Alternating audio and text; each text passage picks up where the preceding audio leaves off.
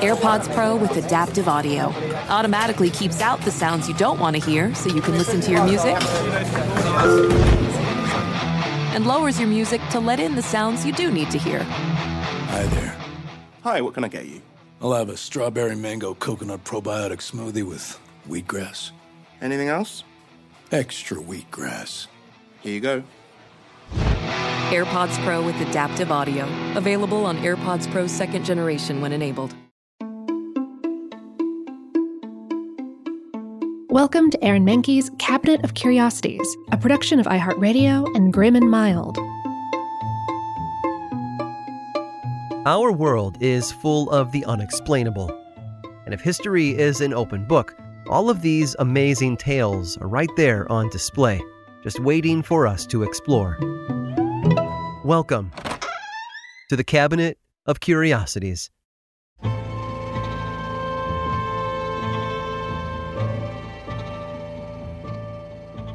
These days, we all know that we shouldn't believe everything we see on the internet. Deep fakes and doctored images can look very real, which is why it's so important to know which news sources are trustworthy and which should be taken with a grain of salt. Back in the mid 20th century, though, things were a lot different. People didn't always view the news with such skepticism, but maybe they should have. You see, on April 1st of 1957, a BBC news program called Panorama featured a story that left its British viewers perplexed. The black and white broadcast began with a series of images from the Swiss countryside trees covered in blooming flowers, bees pollinating the buds, and women admiring their gardens. As these idyllic frames flashed on screen, a British journalist named Richard Dimbleby narrated. Richard was a respected reporter, known for his in depth coverage of World War II. His voice was serious as he discussed the recent weather conditions in Switzerland. He said, and I quote, The past winter, one of the mildest in living memory, has had its effect in other ways as well. Most important of all, it's resulted in an exceptionally heavy spaghetti crop. As soon as he said those words, the broadcast cut to video of a large flowery tree with hundreds of spaghetti noodles hanging off its branches. Women in traditional Swiss dresses harvested pasta from the trees. Meanwhile, Richard discussed the differences between Italian and Swiss spaghetti production. According to him, Italian spaghetti farms were much larger, while Swiss pasta cultivation was a smaller family affair.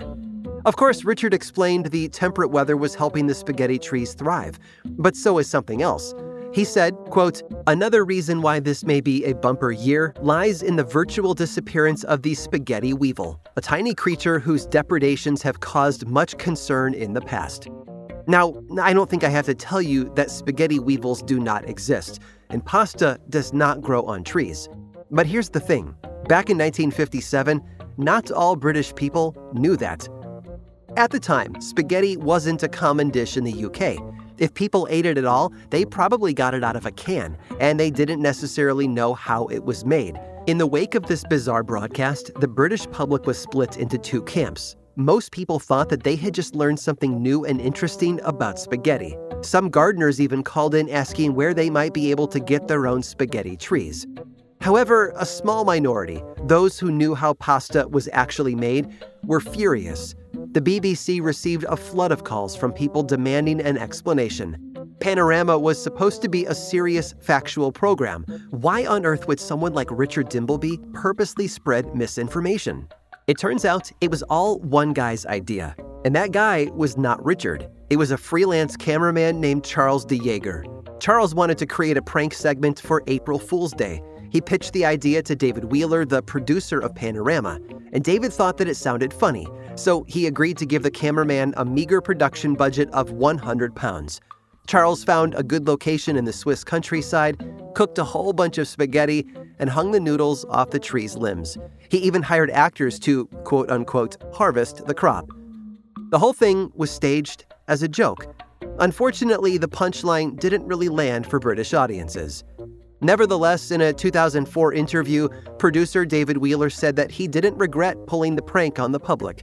He said, quote, I think it was a good idea for people to be aware they couldn't believe everything they saw on television and that they ought to adopt a slightly critical attitude towards it.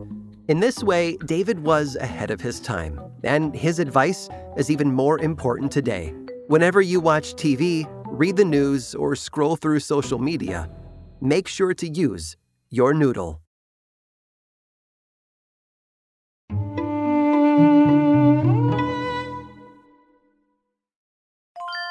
This is Holly Fry from Stuff You Missed in History class. The national sales event is on at your Toyota dealer, making now the perfect time to get a great deal on a dependable new SUV, like an adventure ready RAV4. Available with all wheel drive, your new RAV4 is built for performance on any terrain, from the road to the trails. And with plenty of passenger and cargo space, plus available tech like wireless charging, you and your entire crew can stay connected. Or check out a stylish and comfortable Highlander with three spacious rows of seating for up to eight passengers. And with available features like the panoramic moonroof, you can sit back, enjoy the wide open views with your whole family. Plus, both RAV4s and Highlanders are available in hybrid models, so no matter your style, you can drive efficiently and save on gas. So visit your local Toyota dealer and check out amazing national sales event deals on RAVs, Highlanders, and more when you visit buyatoyota.com. Toyota, let's go places. Farm to store in days, not weeks. That's 80 Acres Farms.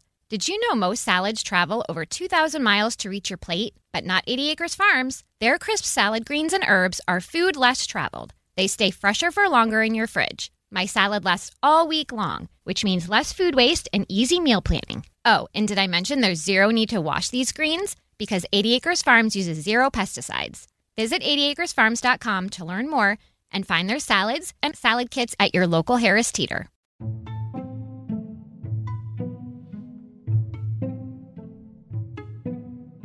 Whether it's baked onto a pizza, poured over a plate of nachos, or sprinkled on top of a salad, the culinary world just wouldn't be the same without cheese. The practice of fermenting dairy goes back thousands of years. It all probably began when a herdsman noticed some milk he'd been carrying had separated into curds and whey. And in the many years since, cheese making has become a skill that humanity has refined, giving us grocery store aisles full of every variety you can imagine. However, in the early 1940s, the United States military found itself in a bit of a predicament. America had just entered World War II, and feeding the nation's troops proved to be a challenge. The biggest problem was that fresh food was expensive to ship, and it went bad quickly. Ideally, rations would be relatively cheap and would remain safe to eat for years. Now, when it came to calorie dense, shelf stable foods, one item stood out processed cheese product. Think about Velveeta. Invented in 1918, it's not cheese so much as it is cheese adjacent. But it was inexpensive and it stored well, and that's what the military needed. Government officials contacted Kraft, the company that owned Velveeta. They purchased 25 million cans of cheese like product, along with 500,000 pounds of cheese flavored spread. These foods became staples of U.S. military rations.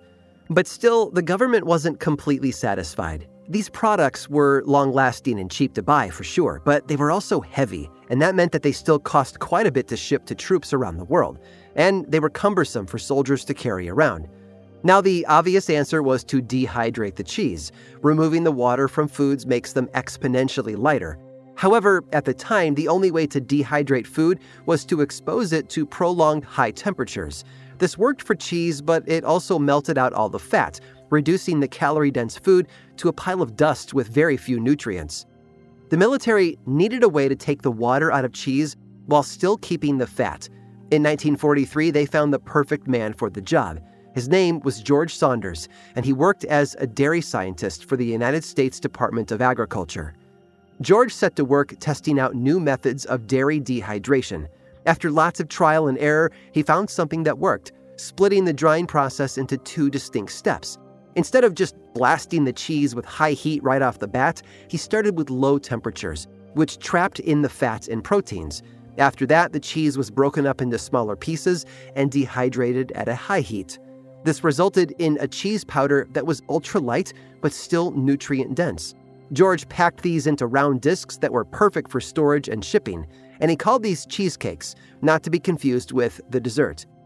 Now, I know this might not sound particularly exciting, but the military wanted to get people pumped up about cheese powder. In 1943, they released a war bond advertisement in which a shirtless soldier fed his comrade a puck of dehydrated cheese. Suddenly, dairy dust was all the rage. Fast forward two years to 1945, when World War II came to an end. After all this work to create the perfect rations, the US military faced another weird problem.